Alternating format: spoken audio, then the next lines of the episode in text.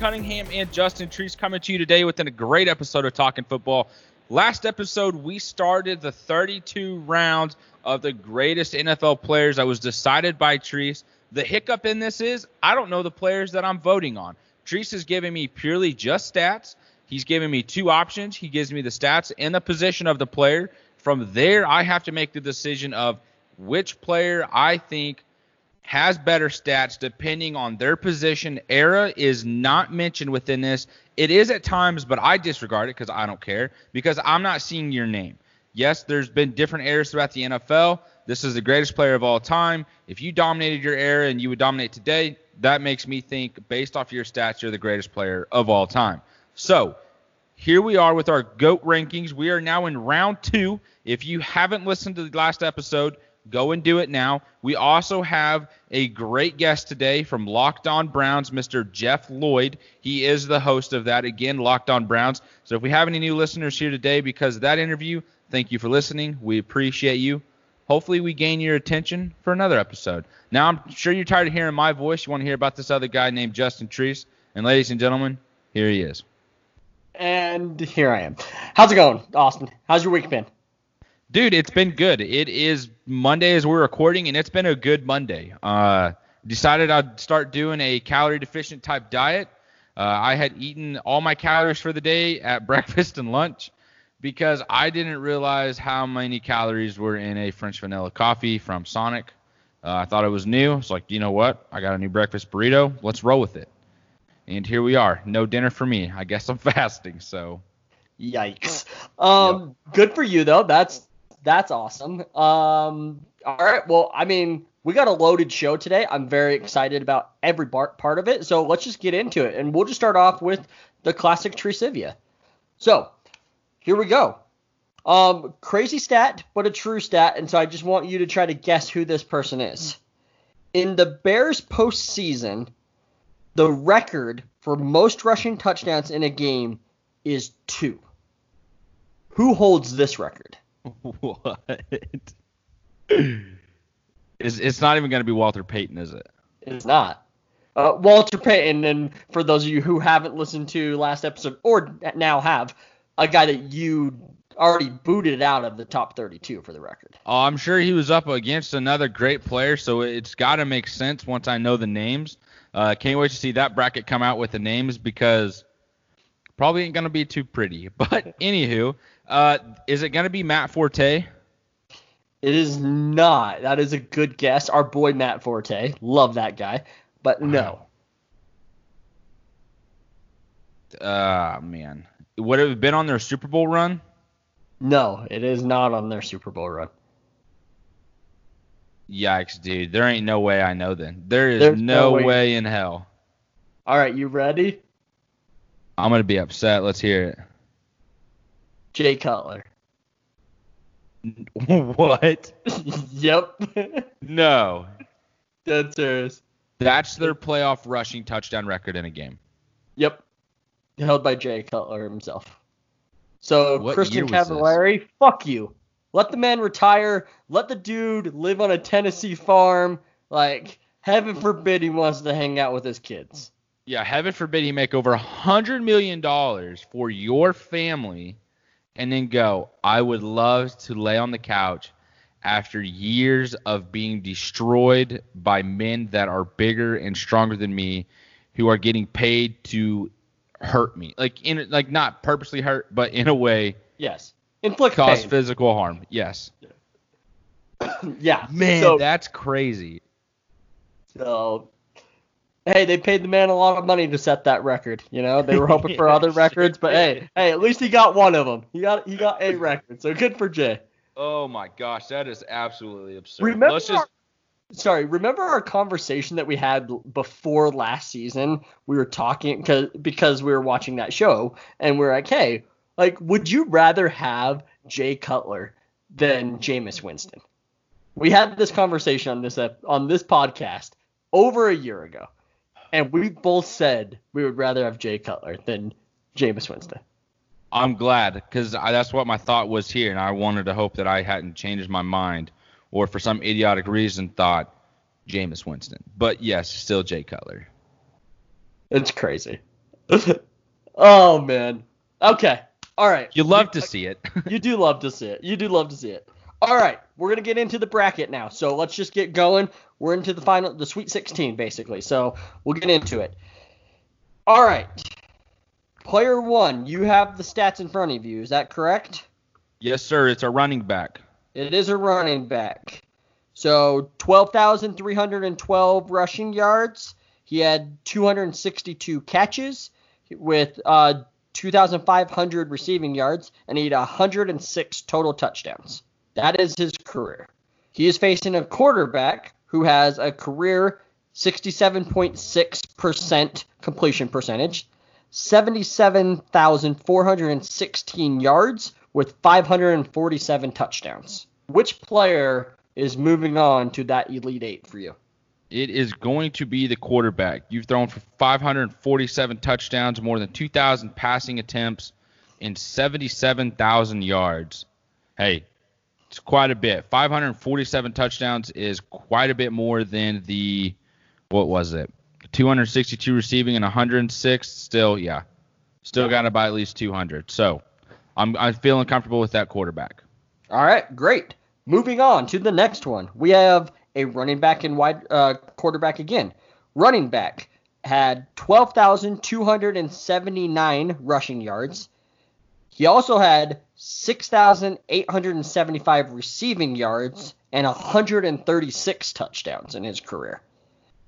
And then the quarterback had 63.2% completion percentage, 40,551 uh, passing yards. Passing yards. Thank you. And then 273 touchdowns.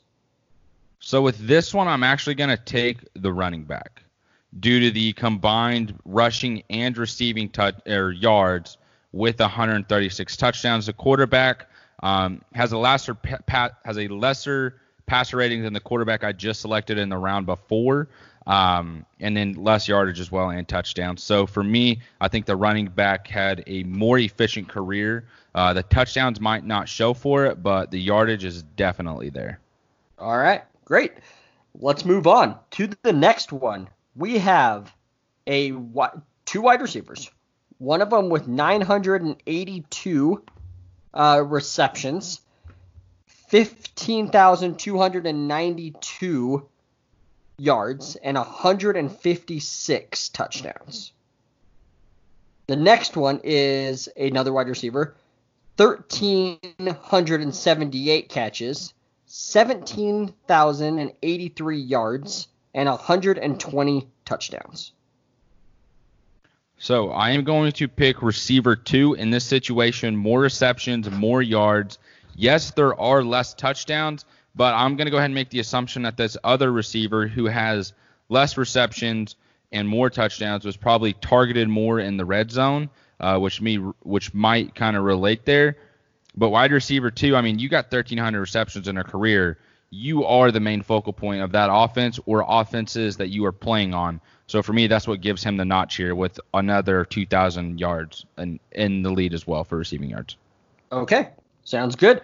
All right, now we are on to back-to-back wide receivers. So we are at a wide receiver that 819 catches, 13,089 yards, and 100 catches, compared to wide receiver B that had 1,549 catches, 22,895 yards, and 197 touchdowns. So the last one, the other receiver only had 100 touchdowns. Correct. Okay. So, I mean, I think this is just quite an obvious choice here. It's going to be wide receiver two. They lead in every single category. Um, the reason this receiver lost is the reason why he won the last matchup. Stats were higher. So you know, you love to see that way. Uh, that's just kind of how it works. So I'm comfortable with that choice in these rankings at this part of it. All right. Now we are on to a running back versus a wide re- wide receiver. So we are now on the opposite side of the bracket at this point. So we have a running back that had uh, 3,062 carries, uh, 15,269 yards, and 97 touchdowns. versus the wide receiver that had 1,078 catches, 15,934 yards, and 153 touchdowns. Wow, both these numbers are just absurd. Um, so within this, I mean, the touchdowns is kind of where you're at a point of the receiver has 153, the running back has 99. The yardage is less. The running back has what is that quick math? 700 less, and then the running back has about 2,000 more rushing attempts. Yes.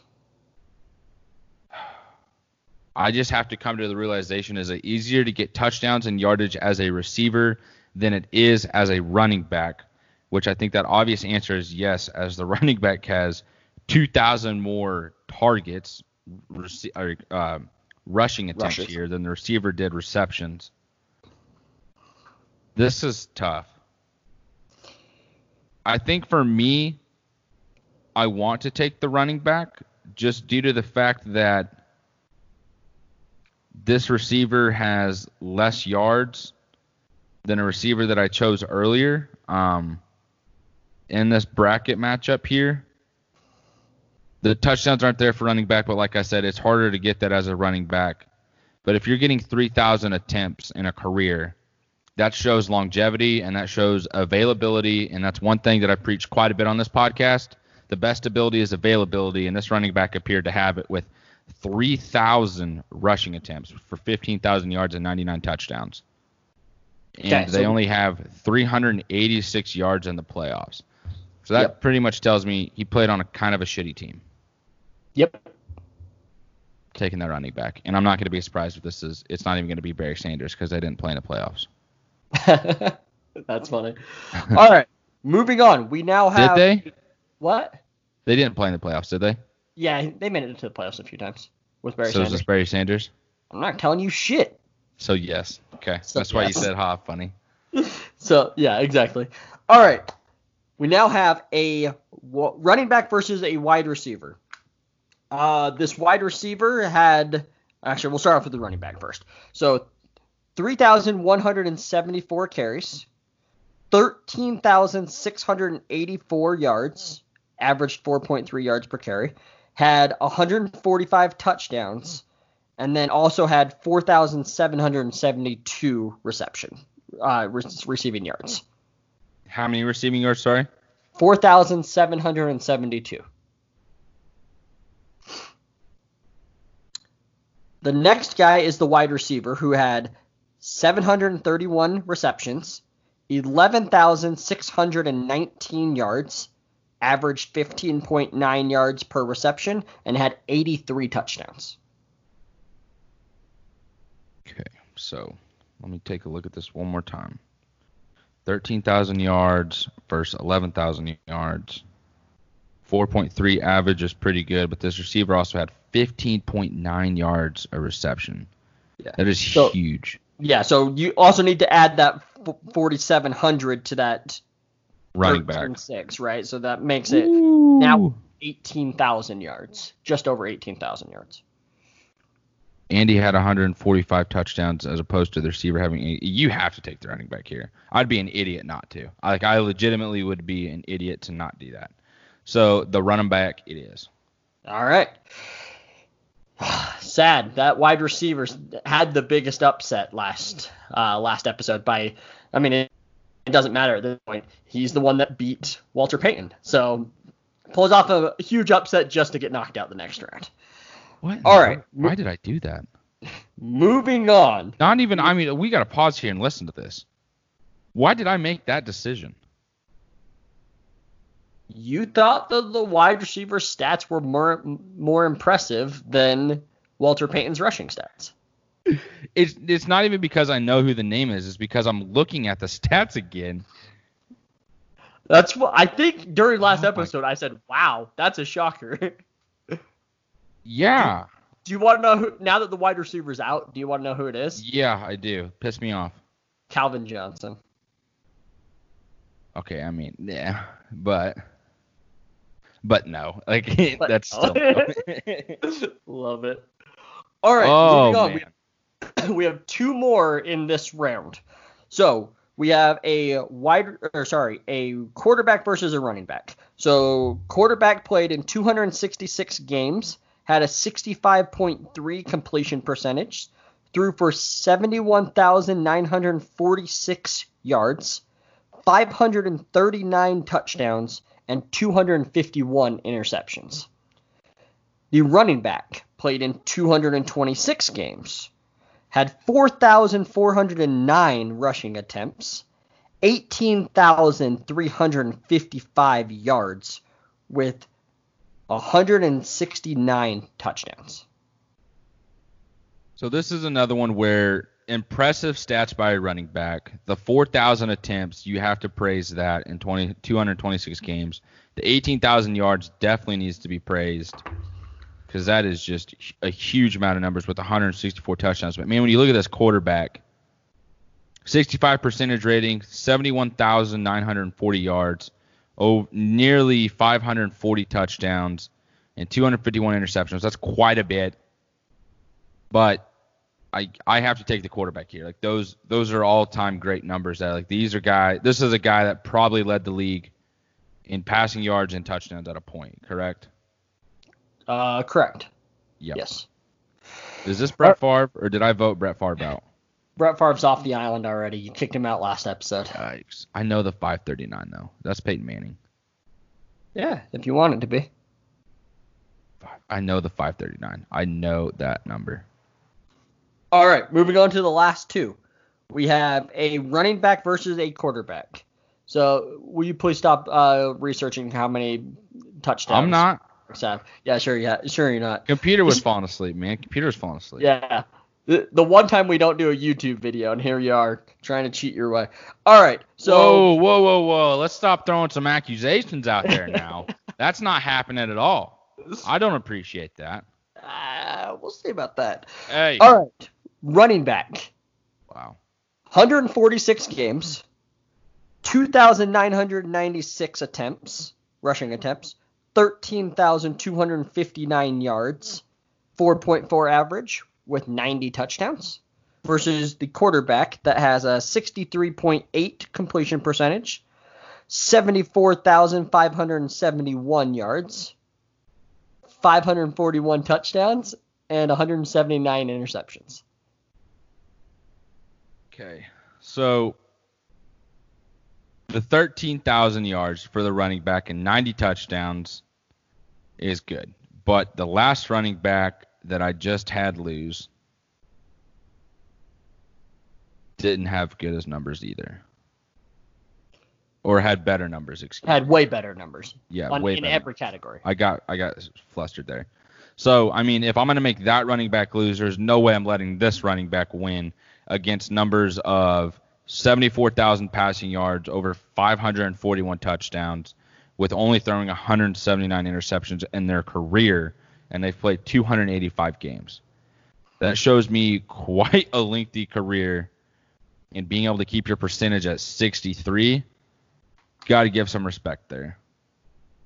Okay. I, I, you- I have to go quarterback. I have to go Have to go quarterback. quarterback. Okay. All right. We are now down to that elite eight. It is official.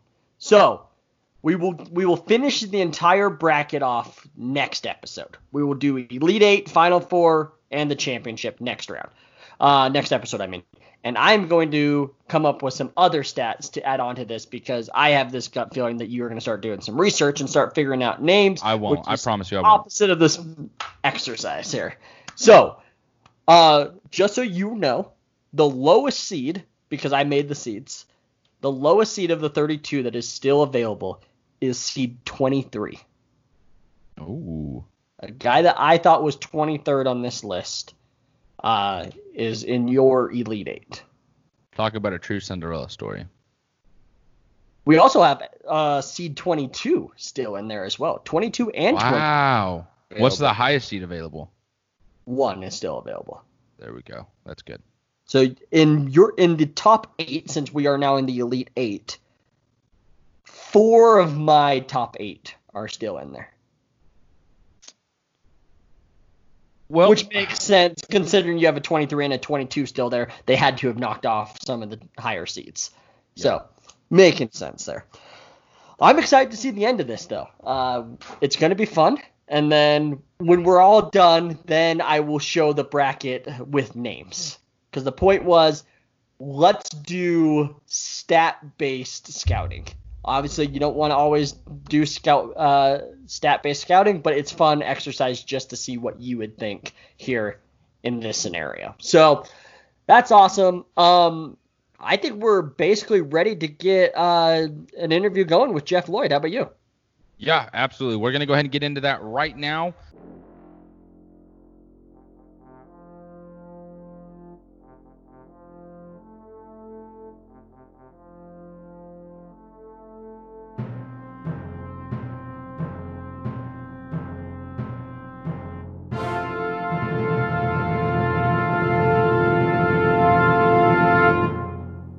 Guys, here we are with Jeff Lloyd, the host of Locked On Browns. Treese and I are very excited to have him on as we are running through our off-season interviews here and trying to talk with with guys that you know are professional with their team. They pay attention to that team more than anyone else, and so we want to get that point of view on the show. And so, Jeff, we're very excited to have you on, man. How are you doing? Uh, we're good. You know, I mean, you know, obviously, you know, probably the, craziest point of my lifetime, and uh, you know, for anybody who's younger than me, probably the craziest point of theirs as well. Um, you know, we need this break to, you know, as far as you know, sports and stuff like that, and I think you know, a lot of this stuff gets amplified because we're not in the normalcy of what our world is normally right now. Um, just you know, crazy times here, but I mean, you know, at the end of the day, we all still got stuff to do and jobs to do and things of that nature. So you know, you just got to find a way to plow on through. Absolutely. Uh, so, Treese, I know you got a couple great questions here in the rundown form, so let's go ahead and get you started on here with with your first great one. All right, cool. So, Jeff, um, my curiosity here is with Kevin Stefanski's now at the helm of your team, and he loves to run that 12 personnel. Um, how do you think that that's going to fit with this Cleveland offense? With how Baker you know, comes from like a run and gun type offense in college, and then they got all these weapons last year, and you thought they were going to spread it out, and now they're kind of tightening everything up this year. Um, I think it's something that's going to work really well with Baker. Um, he had success at Oklahoma. Obviously, Mark Andrews, current Baltimore Raven. One of the reasons Mark Andrews looked so good on film at Oklahoma was he was working with Baker Mayfield. Um, Baker Mayfield loves throwing, you know, between the hash marks, so to speak. You know, loves that, you know, that that seam pattern to the tight end. Had a lot of success with it in 2018 with David Njoku. Um, and even you look at, you know, uh, you know, Darren Fells, who became like, you know, a 33 year old wonder last year with the Houston Texans. He had a lot of success with Baker Mayfield in 2018 as well. He was a guy actually we you know we were kind of banging the table to keep around just because we didn't want Baker to lose the you know the comfortable aspects and you know like everybody likes the security blankets as far as the quarterback position goes. He was one of Baker's guys. Um, and you look at this year and we were going into and we knew this was coming obviously with Kevin Stefanski. We knew the 12 personnel and there was never going to be you know David Njoku's he's just not going to be that guy. He's not going to be that full tight end where you talk about his blocking as much as you talk about his receiving. So you knew there something had to be done. You looked at this draft class, and you know we looked at months before free agency, and we're like, if this is what they want to do, it's just not here. You know, you you know the top tight ends in this draft, where do they go? L- late second round, third round. There was nobody that was going to come in. So it was important, and it was like dire that they made this Austin Hooper thing happen because you know within free agency he was really the only guy available and they went after it. They went after it extremely hard. And you know, when you sit down with any guy in free agency and say, "Well, we're going to bring you in and we're going to make you the highest paid guy at your position," it's a really easy way to usually kind of make things go. And we're able to get that done. I think it's going to be essential. Um, you know, yeah, I mean, you look at what Baker did at Oklahoma, but once they got closer and closer to the red zone, they kind of eliminated, you know, from the spread. And you know, everybody, you know, there was the fullback that he played with there as well, Flowers um, who you know Baker essentially helped make a name for that kid as well. Um, he's never gotten a chance to stick in the league. Um, but it, it's it's not just about wide receivers with Baker, and you know I, I think because of his accuracy, and that's what you know where David Njoku and him had a lot of success in 2018 is you know David Njoku, you know even coming into the league had some reputation for drops. Baker with working at him realized, well, all right, well the key is you know get the ball numbers are higher once Baker was able to make sure, you know, and he hit, you know, hit David Njoku in that 85 or higher, David Njoku had a ton of success. Um, so I, I think it's going to work best for what they have. I mean, you look, Odell, Jarvis, they're the players they are. You know, fantastic receivers at what they do here. Um, but it's okay to say, look, this is my scheme. This is what I want to do.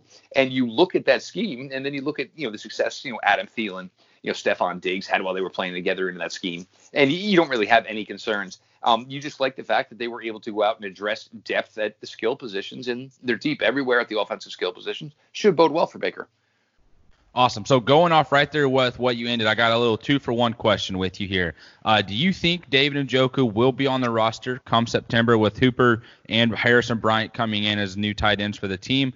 And then are you also worried about the lack of depth at the receiver position with OBJ having, you know, recent injury history keeping him off the field, and then uh, Jarvis Landry coming off surgery this offseason. Are those things that concern you with the depth at the receiver position? And then once more, will David Njoku be on the roster come September? Well, David Njoku, David Njoku, they immediately after the draft, they picked up his fifth year option. So I, I don't see David Njoku going anywhere anytime soon. They didn't need to pick up that option. Um, they chose to. Um, he's about to be 23 years old, and he's going to be going into what will be his fourth year in the NFL. Um, he's a pup. He's a babe. He's you know he's still you know he's still a, a ball of clay, so to speak. Here, um, I think they understand that you know he brings a ridiculous amount of athleticism to a receiving aspect of the tight end position. You can line him up wide. You know you can run fades with him. You know down by the goal line. There's a lot more that you can do with David Njoku than just essentially say you know he's a move tight end, which is going to be his primary role, but they can do other things with him. The depth behind the receiver, we were a little concerned about. Um, but you know, like I talked about, you know, some things that you know Baker was comfortable with in 2018. One of those guys was Rashard Higgins. They have a great rapport. Um, they had a great rapport to kick off the 2019 season. I don't know exactly what went on there. Um, you know, obviously some of it was you know John Dorsey, some of it was Freddie Kitchens, and I'm sure some ways you know Rashard Higgins was you know guilty to that aspect as well. Um, but you know, Rashard Higgins waited a long time put a lot of thought and process into this decision and probably and took a deal with Cleveland that you know he could have gotten more money elsewhere. But what did you do? You know, I have a great relationship with Baker Mayfield. That's pretty much what I've had to this point in the NFL. So yeah, I, will stick around here. You know, do I eventually want a longer term deal with you know more guaranteed money? Yeah, but you know Baker would be the guy to get him to said deal. Um, Odell, I don't think we're as much concerned because you know it was the sports hernia, and you know he's back to 110% as far as working out. Um, Jarvis is a little different. You know this hip thing has been an issue. This was an issue a year ago. Um, he was doing a charity softball game and he wasn't even sure if he was going to be able to run the bases. He tried to play through the season, you know, which he did. Um, and then you know he, he was supposed to have the surgery. You know, he still ended up playing in the Pro Bowl, which was really really weird. Probably should have just gotten it accomplished then. Um, but you know, by the time he's ready to go, which they say is late July, early August, so essentially is almost everybody else in the NFL. So it's not going to cost Jarvis that much time. You brought Higgins back. You know, Donovan Peoples Jones, you know, could have a role here early. I think ideally they don't want him to have a role early. They want him to, you know, basically make up all what he was supposed to learn at Michigan that Michigan just wasn't able to, you know, get done and get him familiar with. And, you know, Damion Ratley has some, you know, experience as well with Baker Mayfield. So I think for now, I, I think, yeah, it's, you know, overall depth, but you would say, well, you know, if something, you know, if it's not Odell and it's not Jarvis, I mean, what do you really got, you know, after you would have those guys anyway? You're not going to be ultra deep when you have two headliners like that.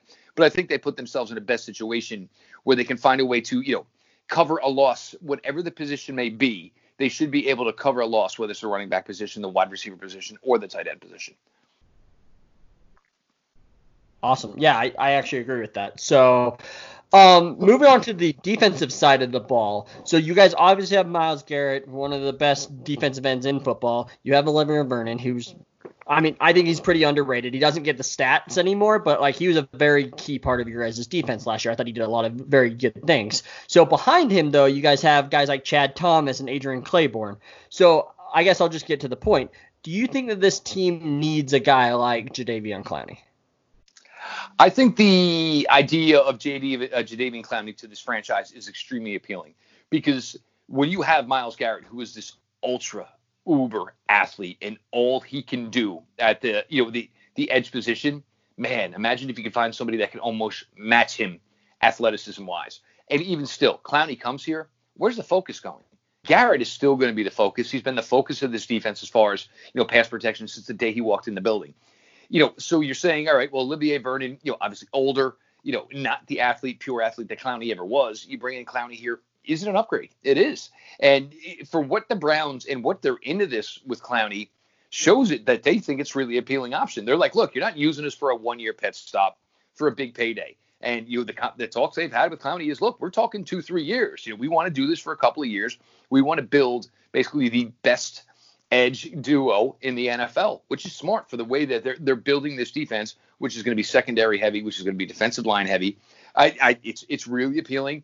Um, you know, why hasn't Clowney done it yet? It, it's you know, it's it, maybe part of it is you know a kid from the South, maybe that's where he wants to stay. Um, does he have his eyes on somewhere like Florida, where you know obviously he's not going to have to pay state income tax, so he can kind of you know almost double up a little bit more on the money that he's going to make. There's a lot of interesting aspects to it, but you know Olivier Vernon is solid, and what people don't understand about Olivier Vernon is like there's guys who just do their assignment, and you know it doesn't show up in the box score. Guys don't get the credit for it. But you know, Baltimore Ravens first game you know, when they played him last year, and you know, Browns won by two touchdowns. Olivier Vernon was solid, set the edge all day. No running back was getting outside. Um, and there's one other name, it's Porter Gustin, who two years ago was at USC, who was a big, big time potential draft guy. Uh, his last year at USC, the injuries kind of got to him. Um, he tested for you know one of the behavioral meds at the combine. You know the whole draft process didn't go well for him, but he's you know he's almost six foot four. He's 270 pounds. He's really athletic. He you know they signed him about week seven or week eight last year, and he was you know one of the highest snapping defensive ends on that team towards the end of the season. You know obviously with Myles suspended, with Olivier, you know with with the injuries he was dealing with, he's a gem right there, and he could be something and that turns out to you know be a little bit more than anybody thinks because I mean he's going to get to sit downs with the likes of Adrian Clayborn, pick his brain, learn from Olivier Vernon, and you know I mean obviously you, you can't duplicate what Myles is as an athlete, but you may be able to find some twerk, some tweak that you can add to your game to help you know improve you. So you know and I've talked about this for years since I've been covering this team is you know the D line depth it was just never never there. I think they've made a real real concentrated effort to improve that outside and in. Awesome. Uh, so going to where we started the the episode with when we asked how you were, you mentioned that you know it's, it's, a crazy time to be alive, you know, crazy moment in your lifetime and our lifetime as well. Um, unprecedented times for sure. Now with that comes the the off season aspect of things. This is usually when teams are beginning their you know their training, OTAs are taking place and stuff like that. Are you worried about the the lack of the off season that's been there for these players? to get in sync with another new offense. I feel like that's something Cleveland has struggled with for as long as I've been watching football. Is just staying consistent in any capacity with the head coach or front office, let alone a quarterback position. Um, you feel like you have that now with Baker, but with the lack of offseason here to get in sync with the new coach and playbook and everything like that and being with teammates, is that something that concerns you heading into this next season? well, there's two ways to look at it. Um, obviously, any any team with a new regime right now, or even new coordinators, or a new offense being put in, or new defense. Look, these Zoom classes are fantastic, and but what can you actually take out of it? Um, until you're actually on a field and like, look, this is your spot. This is where you need to be. You know, eight yards deep. Out. You know, you want to be. You know, over the inside eye of the tight end. You know, so there's going to be some struggles in that capacity. I mean, you took look at teams like the you know the Chiefs and the Ravens, where they basically just added some weapons and they're basically going to go out and run back what they did the year before. Obviously, they're going to be at a lot more of an advantage here. I think what the key is going to be for Baker is it's now two years with Jarvis Landry. He's got a full year with Odell under his belt. You know, David is a player he knows. Rashard Higgins should be into the fold. He got eight games with Kareem Hunt. He's obviously very familiar with Nick Chubb. So yeah, it's a it's a concern. There's no doubt about it. Um, it, it, and there's no way to avoid it, you know, because I mean, you know, these guys can talk all they want, but you're you're just not recreating reps that you should have already taken. Um, you know, Baker did a little thing down in Texas, was able to get about eight, nine guys down there.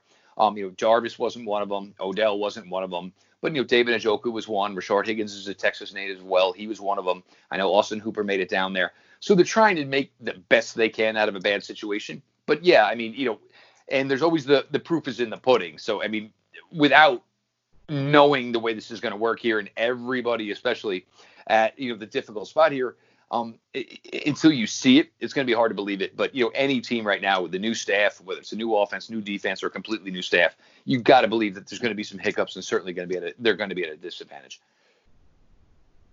Right. Yeah. So sticking, I, I, guess I'm just asking all the defensive questions here. So Joe, Joe Schobert went to my team. I'm a Jags fan, so I'm ecstatic about it. So, but for your team, what does that mean for your defense? You guys obviously had Mack Wilson that did great. You guys have Takitaki who was doing great things last year. You guys drafted uh, LSU linebacker Jacob Phillips in the third round this year. Who do you think takes on that role besides Mack Wilson having to step up a little bit? That is honestly the biggest question that you could ask right now. The Browns is, and you know, we've we've done it on the show. You know, who do you think takes most most snaps to the linebacker position? Be honest with you, we're not really sure because, and you know, Joe Woods spoke the other day, new defensive coordinator, and he spoke that you know he's trending towards he wants to play more defensive backs. Um, and you look at you know they're going to obviously the biggest competition for the Cleveland Browns is the Baltimore Ravens. You know, you go to the Ravens and the four losses, you know, um, Lamar's loss uh, in the playoffs at the end of the 2018 season, and then you go to the three losses they had, you know, last year, the two in the regular season and the offseason. The key to beating the Ravens was playing a boatload of defensive backs. There's not a lot of linebackers in the NFL, if any, that can actually run with Lamar Jackson. So once you have that threat of him with his legs, it puts you in a difficult spot here. So if you can match it up and you can play three safeties, you know, who weigh 215, 220 and run closer to 4-4 than they do 4-6, you've got a better shot. You know, BJ Goodson is another one they signed. I think they really, really like Jacob Phillips. I mean, I know they really, really like Jacob Phillips. They like what they think Mack Wilson can be as a coverage linebacker. Um, Sione Takitaki is going to be the difficult one here. Um, the athleticism is good, um, but I, I, don't know if it's good enough, so to speak. In coverage, he never was really asked to do that at BYU. When he was at BYU, if it was obviously rundowns, he stuffed the run. When it came time for obviously passing downs, they used him as an edge rusher. So they're gonna have to probably maybe find a way to incorporate what Sione Takitaki does well, and maybe keep him in that role where he's you know a little more you know Swiss Army knife, so to speak. My guess, and you know honestly believe it would probably depend on how the season goes. If the Browns you know record is more on the poor side, you know I think Mack Wilson's going to be the linebacker that plays the most. If the Browns are more on the side of you know successful, uh, I think you know Jacob Phillips is probably the guy that's going to trend that way. You know, they love the fact he didn't miss a lot of tackles. You know, they understood the athleticism wasn't elite, but they really, really liked what he did on tape. You know, down there at LSU, obviously playing with Patrick Queen. Um, I, I think Jacob Phillips. I think your your linebacker duo going further is Jacob Phillips, Mack Wilson. You know, in inverted roles, maybe Mack more when it's passing downs. Jacob, you know, Jacob Phillips more when it's probably obviously run situations. Cool. Um, so let's go back to the offensive side. Treese got all the defensive questions. Hey, I'll gladly take all the offensive ones. Um, now, something I've been vocal with on this podcast and social media um, is my dislike with Baker Mayfield. Uh, you being a diehard uh, Browns fan and hosting Locked On Browns with you know the aspect of I'm assuming you liking Baker. He gets drafted number one by a general manager who's no longer there. Uh, he was kind of in a situation last year that was difficult for him. But in my mind, I view Baker as a quarterback who who kind of got figured out last year by defenses. You know, he they found what way he likes to favor rolling out of the pocket. Uh, they they found out, you know, he's got happy feet, didn't trust his offensive line, blitzed more, in my opinion, and he just kind of made mental errors that cost the Browns games at times. So I guess my question to you here is, what is your patient level patience level with Baker Mayfield, and what is your view on him and the future uh, quarterback of the Browns with the new offense? You know, once again, new front office and coaching staff there in Cleveland. Well, I mean, it depends how you look at, you know, and obviously you're going to look at stats here and go with this type of stuff. Um, last season was Baker Mayfield's worst football season in four years. Um, he did it without a left tackle. He did it with a right tackle that the Browns put on the market the entire year. Nobody came calling for the need at the offensive tackle position the Browns were actually able to get him to eat almost 70% of his contract to stick around in what's going to be a reserve role. He didn't have tackle play last year. And the most difficult thing, and look, you can just say, oh, well, they added Odell and they had Jarvis. But then you start to break it down. David Njoku, Rashard Higgins in 2018 combined for 97 receptions. In 2019, they combined for nine receptions. Two of his favorite targets. You took away Darren Fells, a guy he was comfortable with. Duke Johnson's another one. And, you know, look, Kareem Hunt, when he did, he was able to play, you know, obviously ninth game of the season, he did some good things. Duke Johnson, Baker Mayfield was another player he had success with. You took away a lot of what Baker was comfortable with. The other thing was is you had uh, a head coach in Freddie Kitchens, and I'm just as guilty as anybody else. What Freddie did towards the end of 18, we were like, you know what? Let's give Freddie a shot here. Let's see if he's the guy. Um, but you know, Freddie was in way over his head, and and part of the problem was is Freddie wasn't allowed to be his own guy Um, it was you know John Dorsey essentially covering you know controlling everything with you know Freddie Kitchens, you know pseudo you know head coach with the label. Um, the, the the plans each week in week out weren't good. Jarvis Landry, Odell Beckham usually weren't practicing until Fridays, so they weren't getting the reps they needed. Um, in the few reps they were getting on Fridays, they were running stuff that by middle of the second quarter, Freddie Kitchens was calling whatever he wanted, stuff that these guys hadn't practiced, stuff that hadn't been in a game plan for two to three weeks. It put Baker in a really, really tough spot. You know, did Baker lose his cool at times last year? Sure. Um, was it the most football, most difficult football season of his life? Absolutely. Um, you know, but he, you know, and certainly ended up playing injured. I mean, he was he took a hit week one against Tennessee that we pretty much thought, man, we, we're lucky if we see this guy by Halloween. You know, sucked it up, played his way through it. You know, took his you know beatings against Pittsburgh a couple times. It was just the pass pro was weak. What the recipe for success, you know, coming down into the players was weak, and you saw it towards the end where Jarvis had his flare ups with Freddie Kitchens. Odell did as well. Baker kind of kept that behind the scenes, but he wasn't thrilled, and he knew that the whole thing was a sham at the point. At the point it had gotten too late in the season. It's uh, Baker, and the problem with Baker is because he puts so much on himself, and he does. He is the lightning rod he is. When it doesn't go go good, people are ready to jump on it. You know, like everything he did was pretty much the same type of guy in 2018, but he took a team that was 0 16 to seven wins. So it looked different there. So, but now you take it from seven wins to six and ten, and it looked like garbage in 2019. Let's not kid ourselves; it did. It looked like garbage. So the lightning rod of you know those who want to you know say I told you, I told you, I told you, come back in full force. You know he brings it on himself. Uh, I think he uses it on to his own motivation. And when you do that, and you want to you know basically alienate people, or you want to be that guy that sticks it to everybody and say, "Ha, I'll tell you." Guess what happens? Every time you do something wrong, guess what? They're all going to come back and say, "Ha ha! I thought you were going to tell us." So Baker of put himself in his own bed in that respect. But you look at what's done here, and you know the comfortability with you know playing with tight ends, this offense here, and now there's going to be a fullback more into the equation here. So God forbid there is a league pass rusher here. You've got the extra assistance and picking that up.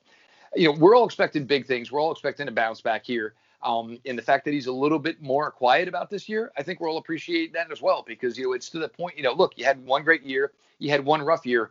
Um, maybe let's not just do much some so much talking. Let's just see what happens on Sundays. No, that makes sense for sure.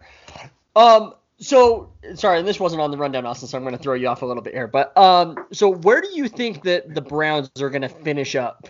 Uh, now that the schedules are out, we kind of know what the rosters are going to look like. Obviously, the Ravens, I think, are the class of the AFC. I think most people will agree with that. Like, where where do you think that the Browns line up compared to say the Steelers with Big Ben coming back?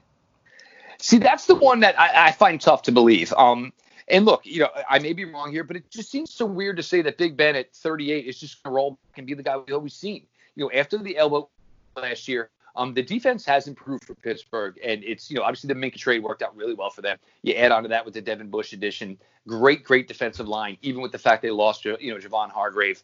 So the defense is there, but you know you have Juju Smith-Schuster, who's in this kind of weird situation. He's a guy that should be looking for the next contract, which most likely the Pittsburgh Steelers are not going to give him after a rough year last year. Uh, the running back position, they kind of, you know, they've got Conner, but you know they got Benny Snell. They brought in the kid from Maryland. So how's that all going to shake out? Um, it's all going to come down to Ben for Pittsburgh, and you know until you see it at this age, you know that he's going to come back from this elbow injury.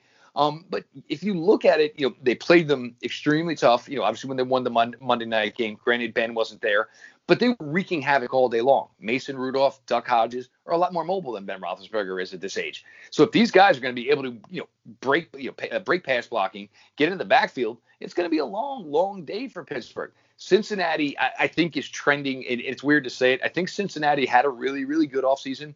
And it's weird because they actually got in, you know, involved in a little bit in free agency.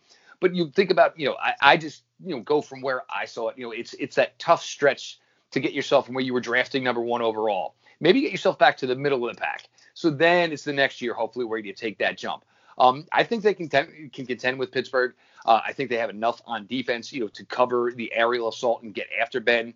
Um, the question is going to be is how does this new offensive line, obviously with a new right tackle and a rookie left tackle, playing left tackle for the first time, seeing how all that gels. But I, I think they are in a solid position to do no worse than second in this division.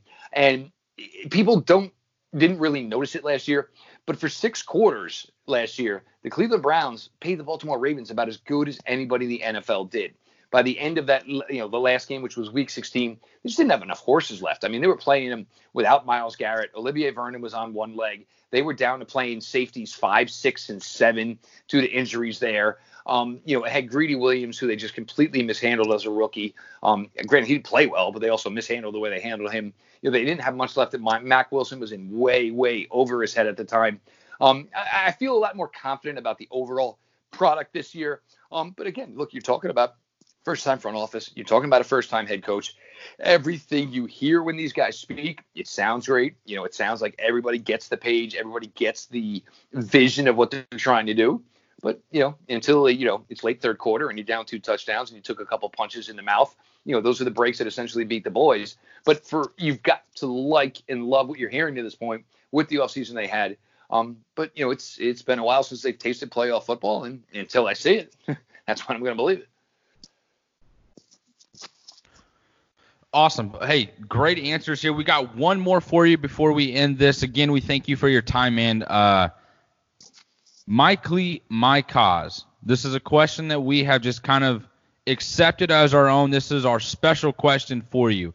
Uh, my, my cleat, my cause is an opportunity for players to express what they are passionate about. So for you, if you had an opportunity to design your own cleat with this uh, for the My Cleat, My Clause week, uh, what would be your on what would be your design on the cleat? it's actually kind of funny that you, you, brought this up, and as soon as you said it, for like me, it comes to me. Um, my youngest daughter, she's now 12 years old. Um, she was born at 22 weeks. Um, most babies go 38, go 40 weeks, 40 weeks within the womb. Um, and when my oldest daughter was going to preschool, you know, we ran into another couple, and we just got kind of like friends through our kids. And then we had found out that there was a charity, you know, and they only live, you know, a few blocks from us.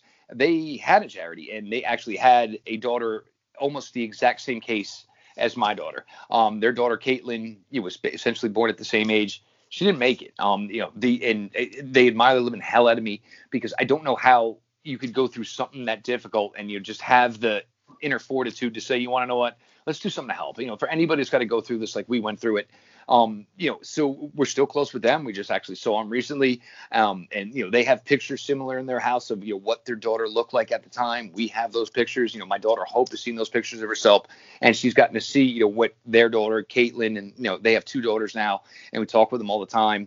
And it's you know that would certainly for me be the cause would be you know prematurity and just you know knowing them and seeing all that they've done and seeing the advancement now and where it's come. And it's been one thing where you know i try to be you know twitter good about like you, you know there's things you know others are going through and you can say look you know what? I can help with this. And we've actually i've actually you know done it with you know, uh, another one of our Cleveland Browns guys who does some great content, Jake Burns. He kind of went through it himself, um, and you know, I just you know did anything I could to try to be there with him, help answer questions, or even like you know him and his wife. They, they oh, we're not sure about this, or we're getting that. Well, you know, keep pushing, keep pushing, keep pushing.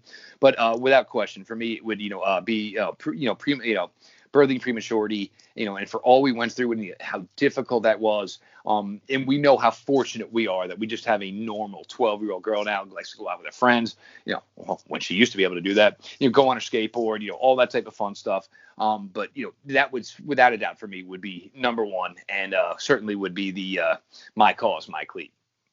That that's amazing. I I'm a new dad of a year, so like hearing that story, like I I fully admit like I'm the softest person in the world now that you, now that I like have a kid. So like hearing that, like I I could not imagine going through that. So that is awesome. Um, awesome that you help out other families. Awesome that you think about that, and that's what you would do for my my cause. So um, major props to you, man, because I, I I I think that's amazing for you. So. Um, but that does do it for us for today's episode. You guys can find all of Jeff's work on Twitter. Um, his Twitter handle is at Jeff underscore LJ underscore Lloyd for his personal one, and then uh, as we've said before, at Locked On Browns. So those are two places you guys can find Jeff there. And as always, you can find us um, at talking underscore football. You can find me at Justin Treese. You can find Austin at Austin Cham 33 on Twitter. Uh, again, Jeff, we appreciate it. And everybody, tonight we've been talking football.